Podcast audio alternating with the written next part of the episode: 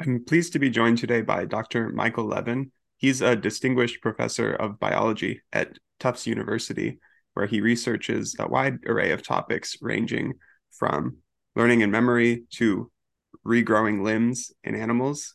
Mike, welcome to the Nature and Nurture podcast. Thank you so much. Pleasure to be here. Thank you. So what is the central theme that connects all of your research? Because at first glance, these things, these cognitive things, and then looking at like limb regeneration and biomechanics are very different. Yeah. So we do a lot of things in our lab, including some work in AI and cancer and synthetic living organisms. Even more breadth than I alluded to. Yeah. Yeah. Many things. But there is this central theme that ties it all together. So these are all facets of one question, really. So what I'm interested in is embodied mind. I'm interested in how various diverse, and I'm talking about highly diverse, substrates can put forth some degree of intelligence, competency, cognition, and so on. So we're interested in mind embodied in very different architectures. So we work in slime molds and cells and tissues and organs and whole colonies, for example, ant colonies and things like that. And yeah, these are all things you might not ordinarily consider having minds, at least the average person who's not doing this type of research. Yeah, and so if one takes the position that some things have minds and other things don't have minds, then one has to really specify what the binary criteria are. So I don't believe in a binary criterion. I have been working on a system of, and certainly I'm not the first, a system of a continuum of agency, and the idea is to be able to specify what kind of problem spaces different systems work in and what competencies they have to solve problems in those problem spaces. And this, once you think of it that way, it does a couple of things. It sort of dissolves a bunch of pseudo problems that people get hung up on all the time, but also it provides very specific research agendas. So for example, in thinking about morphogenesis as a collective intelligence of cells trying to navigate morphospace, so the space of possible anatomical configurations, and what morphogenesis, let's say during embryonic development or during regeneration, what it does is it tries to navigate from one spot where it begins to a target morphology, a region of morphospace that is appropriate to the whatever shape it's trying to build. So looking at that as a kind of collective intelligence that has goals and various competencies to get there opens up a whole new research program, because then you are not limited to trying to manage morphogenesis bottom up by manipulating the hardware of the system, but you start to ask computational questions. What does it know? What does it measure? How does it know where it's going? Could we train it? Could we use the various tools of neuroscience to manipulate its competencies? Are there stress minimization? Is there active inference? All of these things, and these become research programs. So the morphogenesis, that is the process by which cells decide what to become, like become a limb or a head or whatever. Well, to be specific, it's first of all, it's not just individual cells; it's collectives. So, So no individual cell knows how many fingers you have or what a finger is, but the collective certainly does. And it's not only the initial step, which is making decisions of how to become specific shapes, for different organs, the whole body plan, but actually the decisions it makes after that to defend that shape against injuries, accidents, aging, cancer, and so on. So there are many examples of that. Even if there aren't any binaries here, I imagine there's a massive switch when you go from like a single-celled organism to multicellular in terms of complexity and what happens there. So what does that shift look like? Yeah, there are many ways to think about that shift, and so some people think about it as a shift of evolutionary individuality and various other things. One lens that I find useful is to look at shifts in terms of the intelligence, and what I mean by intelligence is a kind of William James's definition, which is the ability to reach the same goal by different means. So basically, problem-solving competencies. And so what happens in going from individual cells to multicellular structures is two things. One is a change in the problem space in which it works. So single cells solve problems in metabolic spaces, in transcriptional spaces, and so on. But collectives of cells can solve problems in anatomical morphospace, meaning that they can work together towards a goal that's making an organ or making a body structure. And of course, there are other spaces after that. So there's the three-dimensional space of conventional behavior. There are linguistic spaces and so on. And so one thing that happens is that the system becomes incapable of having goals in other problem spaces, but also it enlarges what I call the cognitive light cone. So the cognitive light cone is basically a kind of diagram that tries to semi-quantitatively map out the size of goals that it can work towards. So if you think about, so all creatures, including evolved, natural synthetic beings, all kinds of creatures, one of the things that ties them all together is having a particular shape of a cognitive light cone, which is what is the size, literally the spatiotemporal size of the goals that it can work towards. And so the thing that happens during multicellularity and then collapses during disorders such as cancer is the size, is this inflation of the cognitive light cone. The goals that it can produce become much bigger and more complex. When people talk about the goals of an organism, especially from an evolutionary perspective, some take it very literally, like the organism always has its own drive to survive and reproduce. And others treat it as this sort of passive process, like goal is just a metaphor for the process that evolution naturally unfolds. How much intentionality do you attribute to animals across this complexity spectrum? Yeah, well, let's dissect that in a couple of ways. So first of all, I take not only individual animals as having goals, but lots of their components do. So your various organs have goals, your individual cells have goals, the molecular networks inside those cells have specific goals in various spaces. We as humans are terrible at recognizing intelligent goal-directed behavior in unconventional spaces. We're very good at noticing medium-sized objects moving at medium speeds and achieving goals in three-dimensional behavioral space.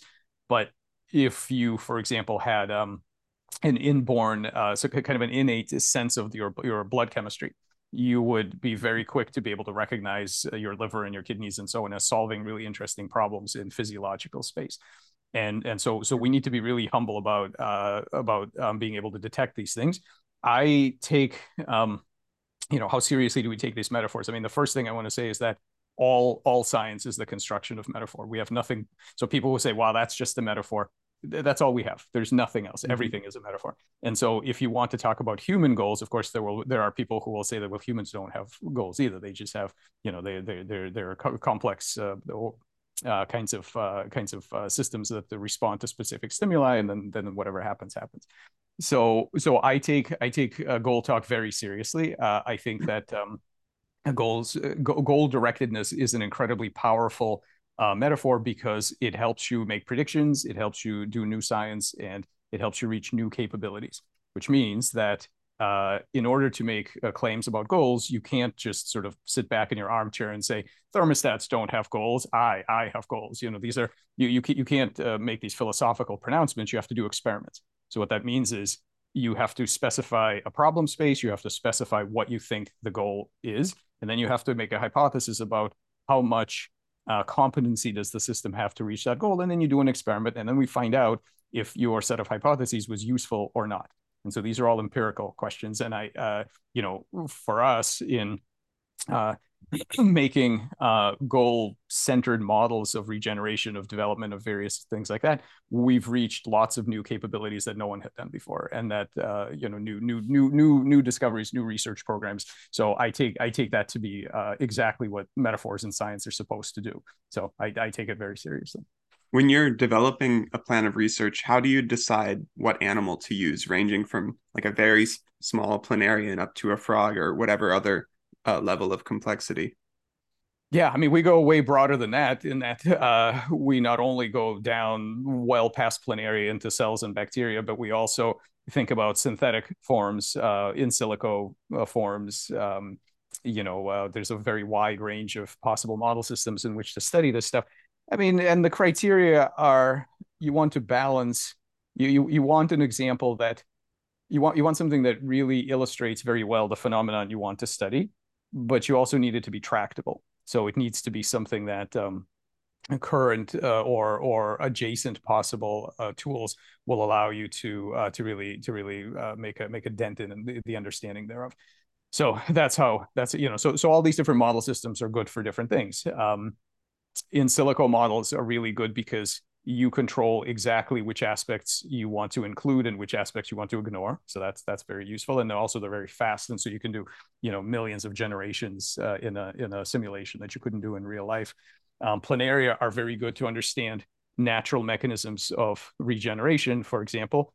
But one thing you can't do in planaria is practice new regenerative therapies because they're already so good at it. There's nothing to improve. They just, they're perfect regenerators. So for that, we usually start with something like frog, which has limited regenerative capacity. It has tissue renewal the way that humans do. But as an adult, it has very limited regenerative capacity. So we try to improve that. And then for human relevance, you might go to human cells in culture, or you might go to organoids or mouse or something like that. So, you want a tractable model of whatever you're studying. Where did your research start and how did it evolve? Wow. Yeah, I guess that depends how far back you want to go. So we can go back as far as you like. Well, I've been interested in this stuff since I was a kid. So very young, I was really interested in engineering and the understanding of electronic artifacts like televisions and how it was that, we're talking, 5, 6, 7 years old. I would look into the back of a television set and just be just amazed that somebody knew how to put all those parts together to make it work the correct way. But at the same time, I would go outside and look at beetles and caterpillars and various insects and think about what the commonalities and differences were. So these things also made of parts. How did they get here? How is it that they seem to have preferences and behavioral repertoires that our machinery doesn't have? And what's the commonality there? You think there's something about relative simplicity, I'm assuming you're talking about like an old school boxy television, which you could actually take apart and maybe get a sense at how it's working. And nowadays, you just have a very compact screen you can't take apart at all. And I imagine in biology, it's somewhat similar, right? Like you might think that the smaller the animal, the simpler it is. But then also it's like once as you can look at a human and then kind of just at a more macro scale, look at the limbs and what they're thinking and saying and kind of get a broad idea of what's going on, even if you know nothing about the cellular biology. But then the smaller you go, it seems like the more you need that cellular biology knowledge in order to get a sense of what's going on. Do you see a parallel there? Yeah, I think it's all in the eye of the observer and what kind of questions you're asking. I don't think there really is any simplicity in biology anywhere. I think we impose certain kinds of simplicity when we as scientists make decisions about what we're going to ignore and what we're going to try to focus on, which is essential, right? The whole point of science is to be able to say something without having to say everything. And when people say simple organisms, look, yes, you're not going to study complex psychological drives and social behavior, societies in planaria. But of course, there are ways in which they're simpler. But all of the real mysteries of what it means to build a body, to repair a body, to have a self that's more than the sum of its individual cells.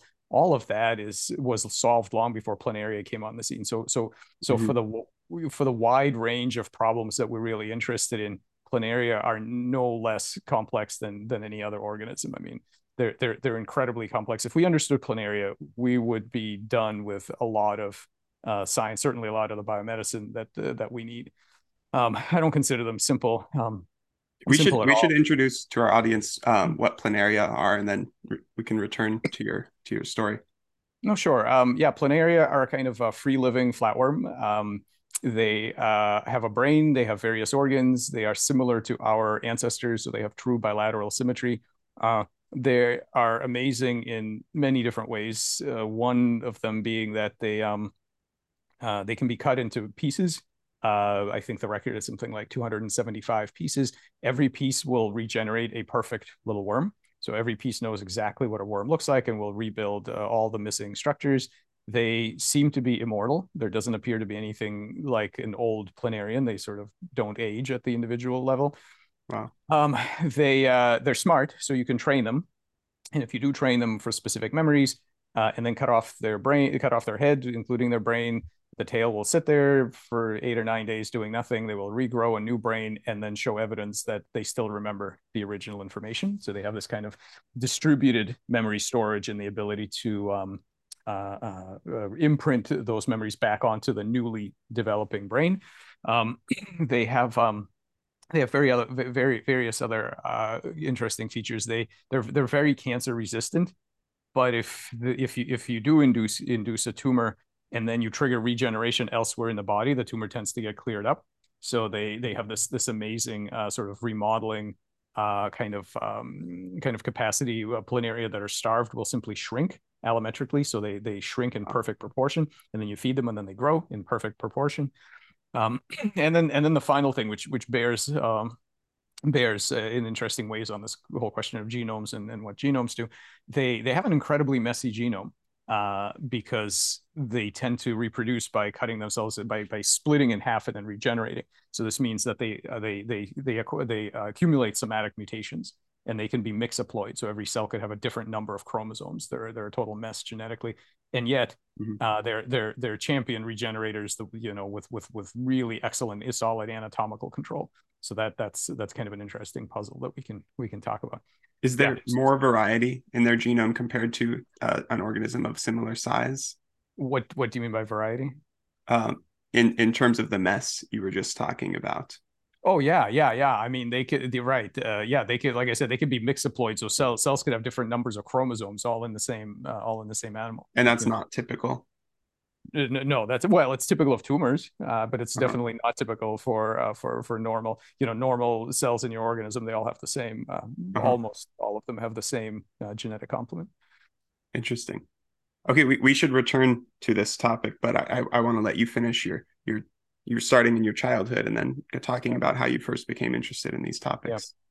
Yeah. So I was interested in this issue of life and engineering. And I thought that I was interested in mind and these questions of where do things clearly we're all made of some kind of parts, but somehow we acquire preferences and goals and memories and the various cognitive capacities and a first person inner perspective and things like that.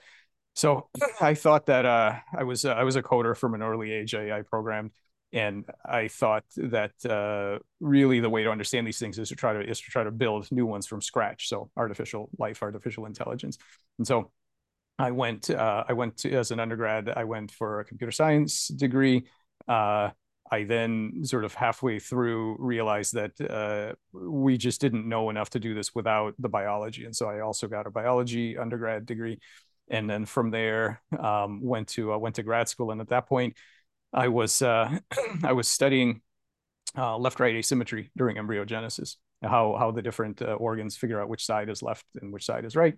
And that's a very interesting problem because it gets to this kind of collective decision-making. So to figure out whether you're on the right or the left side of a midline is a collective decision problem that requires some kind of emergent whole to exist. So there's got to be a midline, and there's got to be this large scale geometric kind of information that cells need to make decisions based on.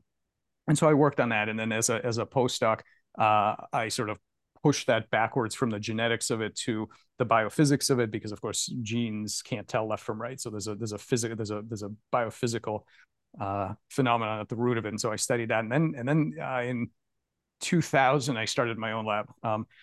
So this was at the Forsyth Institute on the Harvard Medical School campus, and at that point we started. We had made some of the first.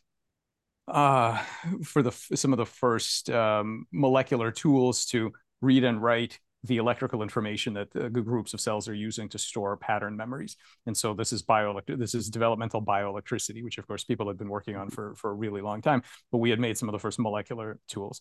And so at that point, my lab began studying and developing these methods to literally read and write the cognitive medium of cells to look at a set of tissues and say, okay, what is the information that they're processing? It's very parallel to what neuroscientists are doing in the brain, but this actually happens in every tissue in your body.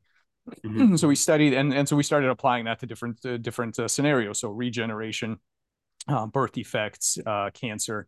And so then I moved to Tufts in 2009, moved the whole group over to Tufts in 2009. And then we continue all of that work and then added a bunch of stuff using computational models, synthetic biology. So create a synthetic morphology. So creating novel living organisms. And that's kind of the evolution of it, but basically working up from the molecular and biophysical mechanisms of cell communication to really try to understand first the computations and then the cognitive aspects of those computations to understand decision-making and in these other spaces. Was it gradually working your way down in realizing, let's say, the complexity of intelligence that first maybe starting in artificial intelligence if you had this computer science background and then realizing we need to understand the biology to understand intelligence and then perhaps going towards animals and realizing we need to understand cells to understand animals, and then we need to understand the molecular biology to understand the cells. Is that what happened? No, it's actually the other way around. It's it can continue working upwards actually, because I mean it's very obvious to everyone that understanding molecular networks and cells and tissues is important, but the vast majority of people, I think, to this day, see it in a very bottom-up fashion. In other words, that if we, that the best way to interact with these things is in a kind of a reductionist approach where we focus on the hardware. So look at all of molecular medicine, right? It's all focused on the hardware. It's a single molecule kinds of approaches, genome editing, CRISPR. This is all hardware. And with from my computer science background, I always thought that, the hardware is great, but look at how much power you get if you are able to understand the software and program and take advantage of the reprogrammability of these things at the software level. And so working up from the molecular mechanisms of what's going underneath to then ask bigger questions as, yeah, but what are the computations? What's the system? What's the information processing that the system is doing? And then working up from that and saying beyond computation, there are cognitive aspects here. So what does the system know? What does it expect? What does it remember? What does it measure? And how do we communicate with it? And how do we relate to it? So it's sort of working upwards from the physical details of the machine to the computations to finally the sort of aspects of intelligence and cognition that I'm really interested in. Could you describe what the computational research that you're doing is and how that complements the biology? Yeah, so we have a variety of computational approaches. One set is to construct relatively biorealistic models of cellular signaling to really look at mechanisms by which, for example, a whole tissue can decide whether the pattern is correct.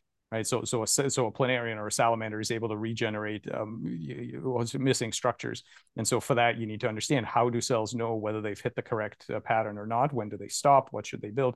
So making computational models of the bioelectric communication in cellular networks using some tools of connectionist to machine learning and other kinds of paradigms to try to understand how do collectives make decisions in morphospace. How do they navigate? And so these are computational models of morphogenesis. And those models. Is that where cancer comes in? Where if the signal that you're done doesn't kick in properly, then the cells just go out of control and keep multiplying?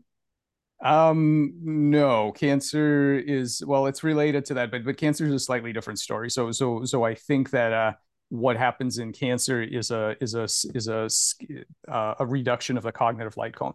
So basically what that means is when you have a collection of cells and they're all in very particular electrical communication with each other as a network, that network can store large scale pattern memories and work towards implementing a heart or an eye or a liver or whatever it's making. Mm-hmm. Individual cells that become disconnected from that electrical network they're not any more selfish than the other cells. It's just that their cells are smaller. They're tiny. They are no longer connected electrically to this other network. And so all the goals that they're able to pursue are single cell scale goals. And what do individual cells want? Every cell wants to become two cells, and they want to go where life is good. And that's metastasis and overproliferation of cancer.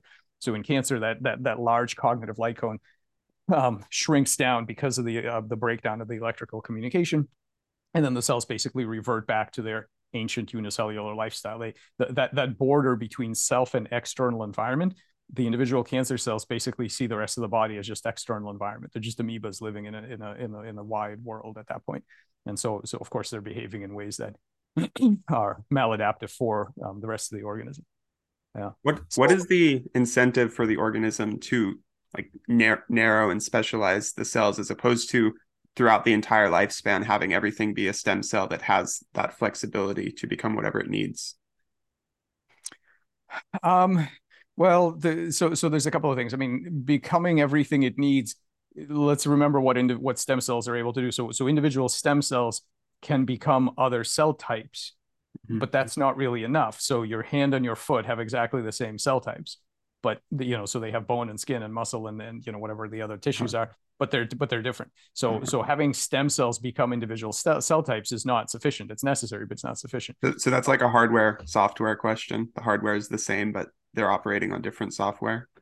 Basically, I mean, in general, what happens is that the genome provides the cellular hardware. So the genome tells every cell what tiny components it gets to have. So all the proteins. But then after that, cells need to interact and form networks in ways that make decisions at the physiological level. So those decisions right from the beginning when a bunch of embryonic blastomeres get together and become an embryo, what's an embryo, right? So it's a set of cells that are pursuing specific paths through anatomical morphospace and together as a collective. And so, specializing, and again, this isn't exactly my field, but people who study the evolution of specialization, we have many stories about why it pays to have cells with specific functions in your body, right? It's a mm-hmm. It's a highly adaptive architecture. You mentioned embryonic development. That's another topic that typically gets this sort of binary, maybe false binary, placed on it. Like, at what point does the embryo become human or become whatever organism it's becoming? I'm guessing you see it as more of a natural continuum. Could you shed some light on that? Yeah. I mean, these issues of when does something become are universally pernicious, meaning that they provide no value other than no value at all. And they generate all kinds of pseudo problems, because trying to find a bright line at which on day X of development, you are now conscious, or you are now a human, or you are now a cognitive, whatever. There's never been a good story about that ever. Mm-hmm. Right. So people make it up. People will make arbitrary lines. And and if for specific, reasons of medical ethics and whatever, sometimes you pick a line, just, the way that it's a little bit like, when I talk to my students, it has the same status as the word adult. Right. So in society, we have this notion of an adult because, and at 18, you become an adult, and then various other things will happen in court and so on. But we all know nothing special happens on your 18th birthday. It's a total fiction. It's a complete fiction that's designed to lubricate the practicalities of social life. The same thing here. You can draw lines for various regulatory issues if you want, but they don't exist. There's never been any convincing, sharp mechanism where boom, you go from here to there. I mean, just think about what an incredibly slow and gradual process development is. There's stuff happening all the time. It's impossible to pick any one special time frame where something discrete happens. And the same thing with evolution. When people say the human, I guess they typically mean a modern adult human. But if you sort of walk it back, right, generation by generation, you get to our various hominid ancestors, and then very slowly to various other things that are kind of lower primates and so on. And there's just no sharp line. If you wanted to say, well, humans have, I don't know, pick something, true responsibility for their actions, and animals don't. I mean, that binary category completely dissolves when you take evolution seriously. You sort of walk it back and you say, well, you're telling me that at some point there were some hominid, there were some mammals that didn't have it, and then these parents, boom, they had an offspring, and now it has it. I mean, that's you know, it's just completely implausible. So yeah, here's something that might have a sharper line. At what point do you call something living? Yeah, that may have a sharper line. There are people who study that question. So people like Lee Cronin and Sarah Walker and folks like that. I don't know. I don't work on that. And frankly, I don't find the category living, I don't find that a particularly interesting. I mean, this is crazy for a biologist to say, I know that, but I don't find that a particularly important distinction. So, and I don't mean just across development, but I mean like at an organism level, like at what level of complexity or. I mean, well, you know, certainly every part of development is living. So eggs are living. You know, the single cell egg is living. The way people do think about this is in terms of the origin of life. So at one point you had an abiotic Earth with what they call just chemistry, and then eventually you have life. So okay, there are like the folks I mentioned who work on specific criteria for what it means for a planet to have life on it. And that's fine. I don't work in that field. I'm much more interested. I'm less interested in the Venn diagram of things of living and non-living, and much more interested in cognitive. So I think that there are many systems that are cognitive but non-living. At this point, there are probably no systems that are living and non-cognitive, but maybe there were at the beginning of life.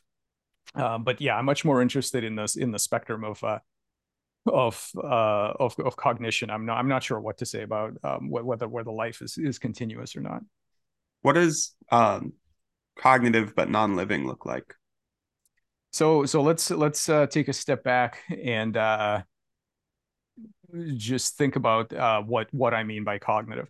So when I say cognitive, I mean the spectrum of diverse competencies, including extremely primitive ones. I mean, at some point, anything has to have kind of a basement, the lower end. All of these competencies to solve specific problems. So there's a couple of ways to think about it. One way to think about it, and this is a great line that I wish I could remember who said this, but someone once said, it's the difference between two magnets trying to get together and Romeo and Juliet trying to get together. So what's the difference? The difference is in what degree of competency do you expect in that process? So the two magnets are basically just minimizing their distance. If there's a barrier, you know, they're going to stand there, you know, pressed up against the barrier. That's the end. You're not going to get an awful lot of. It's not zero competency. They can do something, but it's awfully low.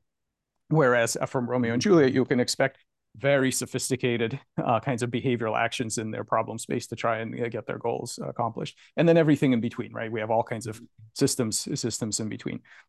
So is this the same as that light cone metaphor? It's related to that, right? So the light cone measures the size of goals you can achieve. So let's just talk about that for a second. If you tell me what the largest goal that you care about is, I can basically guess your intellectual sophistication. So if you tell me that all you care about is the local sugar concentration, you're probably a bacterium, right? If you tell me that you're capable of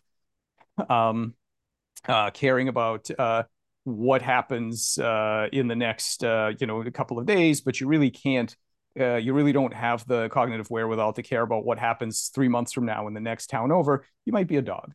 You might be something at that level, right? Where you have a degree of concern over a spatiotemporal area that has a particular radius, but let's face it, you're never going to care about what's going to happen next year. It's just not possible for you to care about what happens next year, let's say.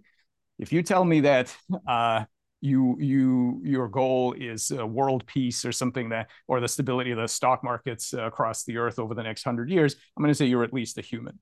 And if you tell me that you are capable of caring in the linear range about thousands, millions, or trillions of living beings across the planet, I'm going to say you are something that's beyond current humans, because current humans can't do that. They don't have the cognitive capacity to care in the linear range about that many other beings. When you say non-linear, does that mean it's like one life is a tragedy, 1,000 is a statistic? Like we start to just clump things together? Yeah, basically, right? So human beings simply do the standard modern human beings simply do not have the cognitive capacity to exert, to multiply the amount of care that they would be able to muster for one person or a small number of people over to a large, just as an example.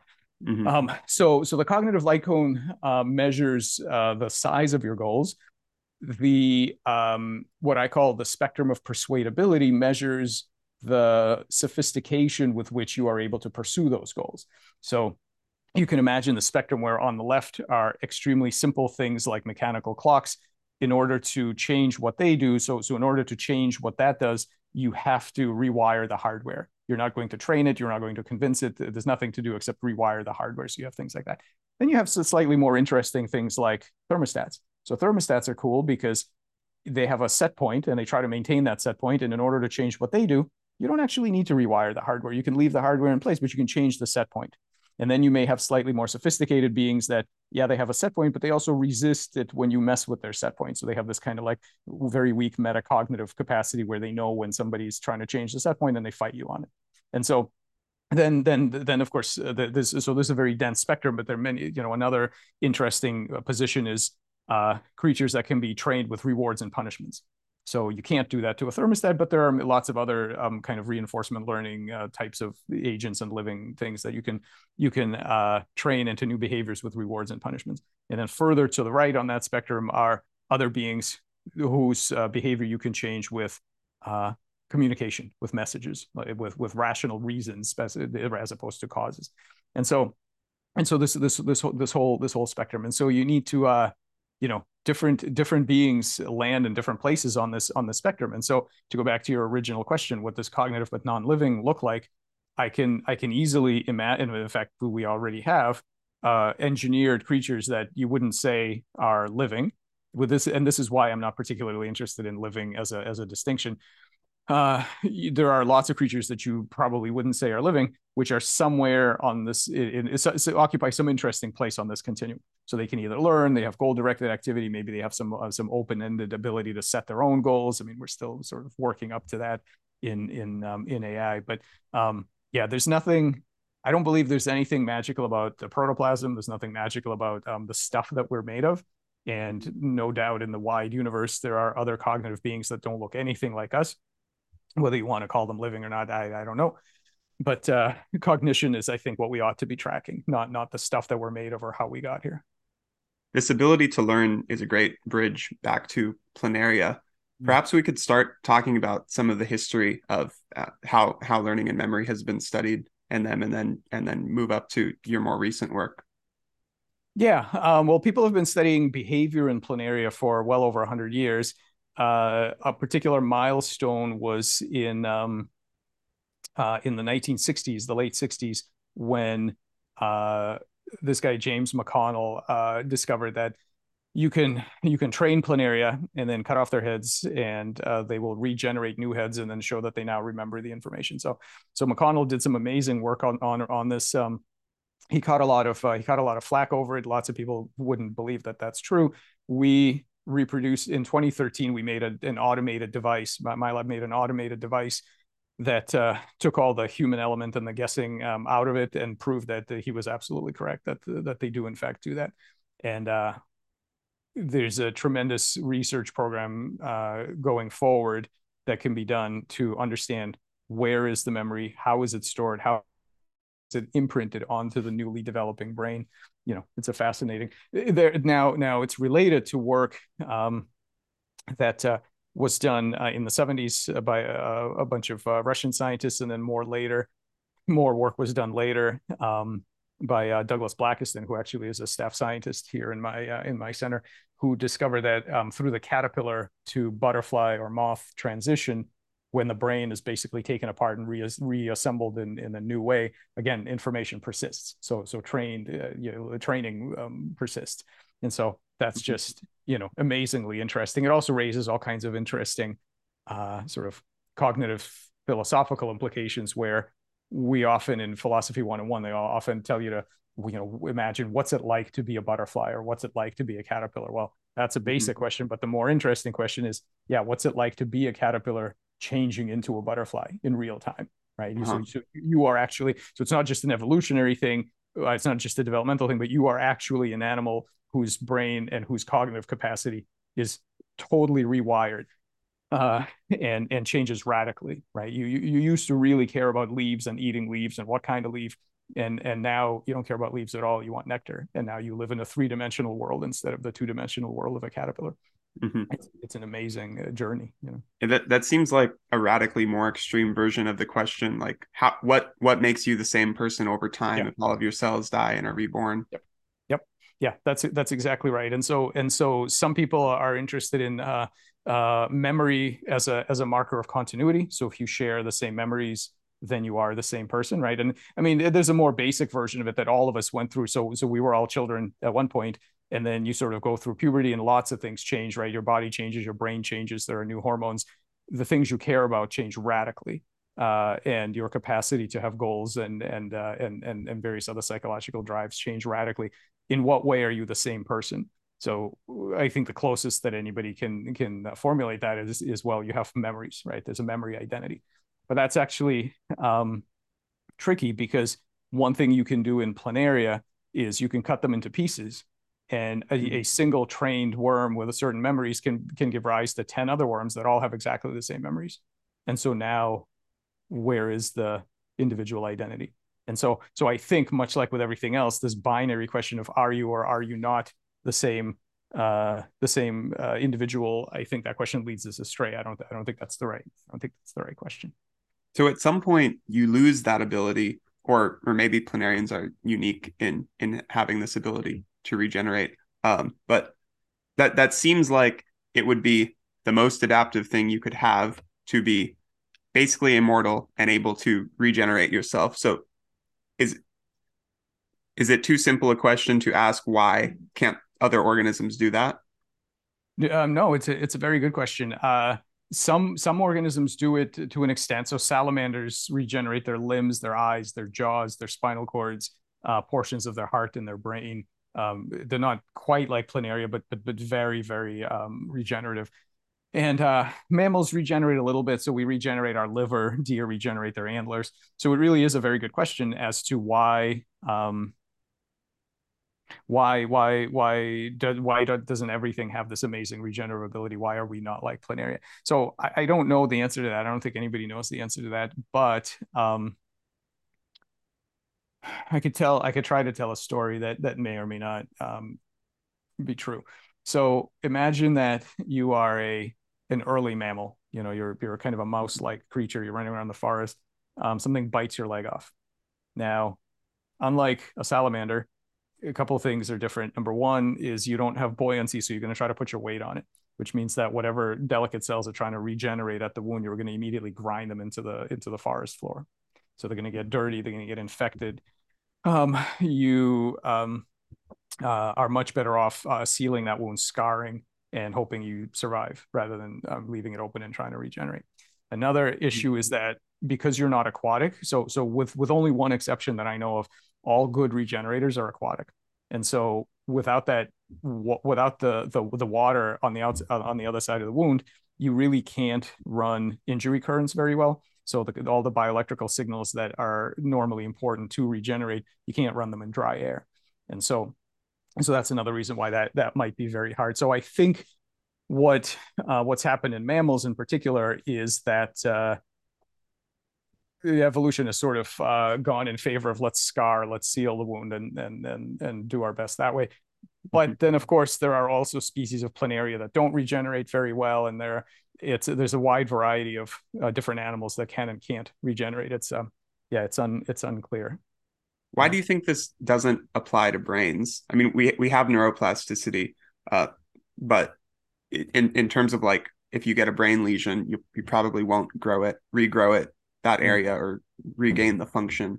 Well, I don't know if it's anything special about brains. The same thing is true of your finger. If you lose your finger, you're not going to regrow your finger. But planaria regrow their brains, right? Because with limbs, we have this thing you just talked about where it can get damaged or infected, so maybe it never could fully regrow. But you would think that your brain is protected within the confines of your skull, so maybe that's like a safe haven to regrow. Yeah. Yeah, it's a good question. I don't know. It's possible that this shift to scarring as away from regeneration is just global, it's, I mean, I told a story about limbs, but maybe it's hard to do that in specific regions and not others. And so maybe just everything is like that now in the human body. But like I said, salamanders and planaria regrow, well, planaria regrow their whole brain. Salamanders can regrow portions of their brain. You know, I don't think there's anything specific about the brain that forbids regrowth, but there may also be trade-offs, evolutionary trade-offs that we don't know. Also, it may be that this is good enough. Remember that evolution doesn't optimize for, you know, your happiness or for the, you know, a high quality of life or anything like that. It optimizes for biomass. So it's good enough. If you can survive this way, then that's a valid solution.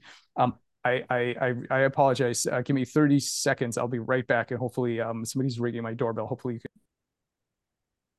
And we're back.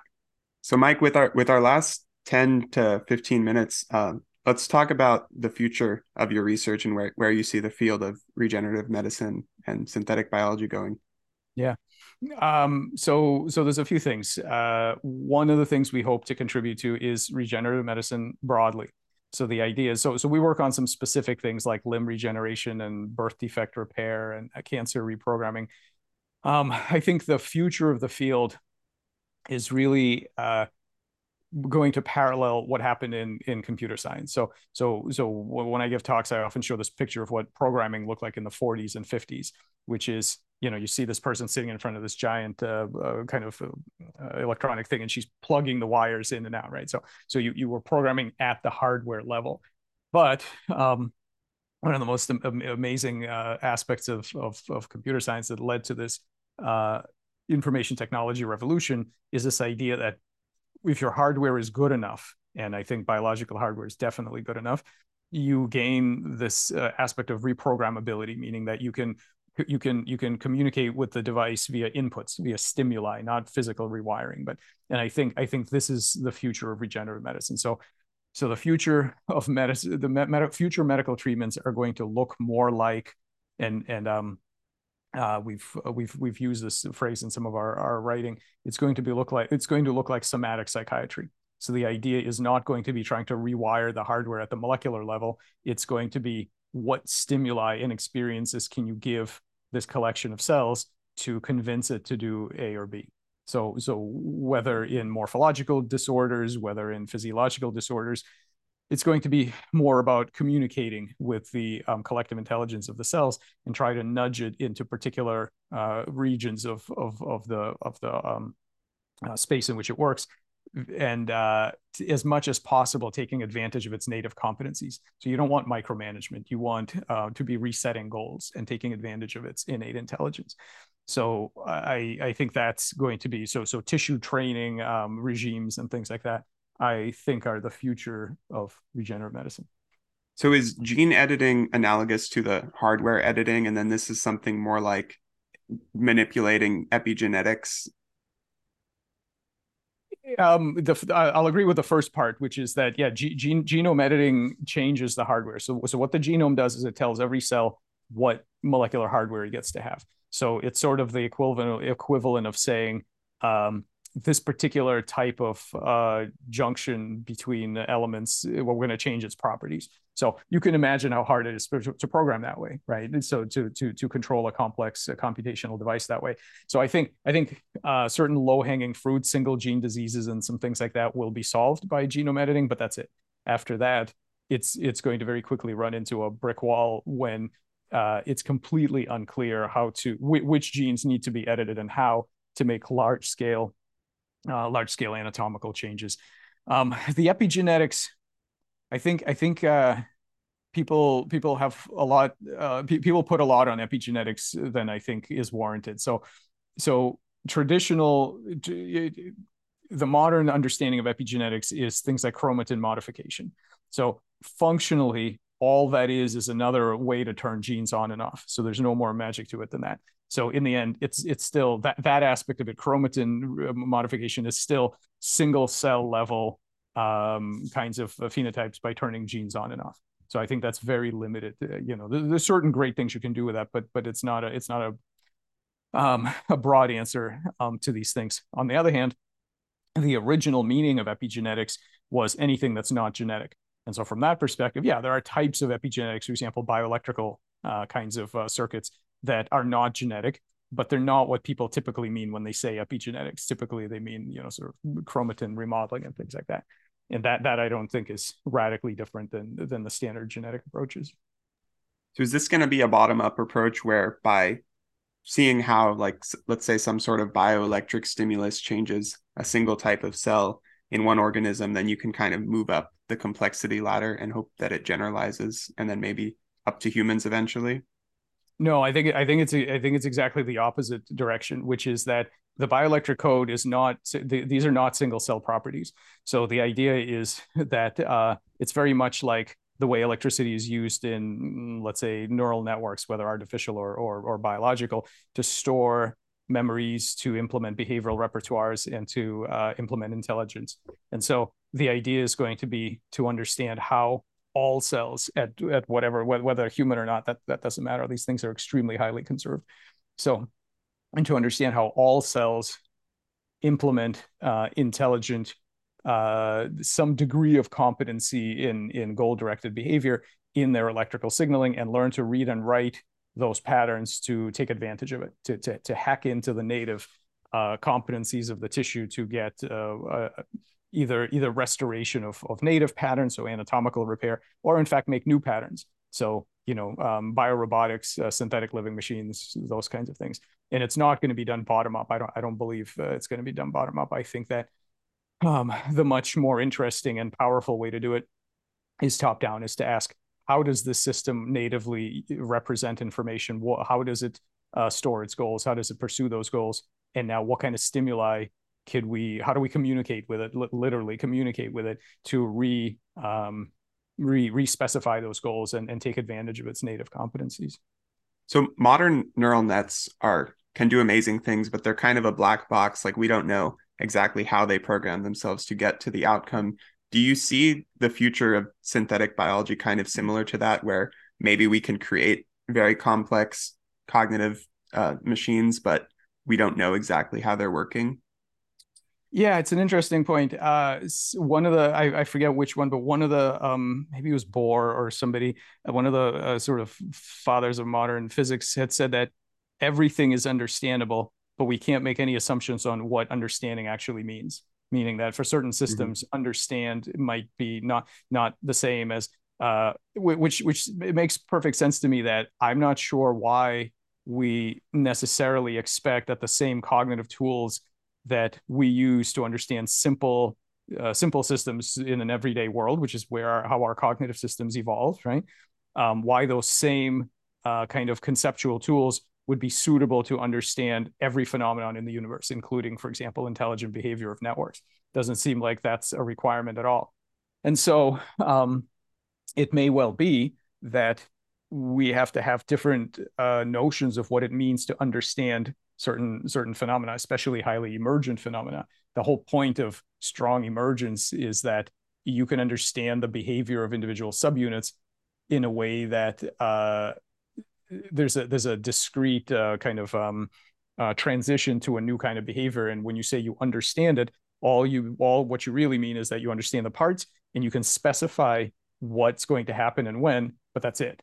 And so I think it's entirely possible that that's where we end with, that there is no understanding to be gained of these neural networks in the same way that we understand much simpler phenomena. But I don't know that that's true. I just think it's a perfectly good possibility that it may not be because of our ignorance. It may be fundamentally that they require a different notion of understanding. The same thing, I mean, that to some extent is true of biological networks too, meaning that we do not have a mature science of reading and writing information in and out of the brain. So if I were to look at your brain, I would have very, very limited information on what you know and what your goals are and all of that. But you know a lot of it. You don't know all of it. So internal access, privileged access, is not perfect by any means. We are often very much misled about our own abilities and goals and so on. But nevertheless, you know a lot about what you know, and internally, right? So there's some kind of interesting magic about this kind of system having internal metacognitive access that looking at it from the outside, we still are not able to do. So I think this question of what can we really understand as outsiders without being the system itself, right? And so maybe the only way to gain perfect understanding of the cognitive capacities of a network is to be that agent, is to be that network. It may not be possible to do it from the outside. This has been incredibly stimulating, Mike. Thank you so much. Yeah. Thank you very much for your time. Yeah, much appreciated. Thank you.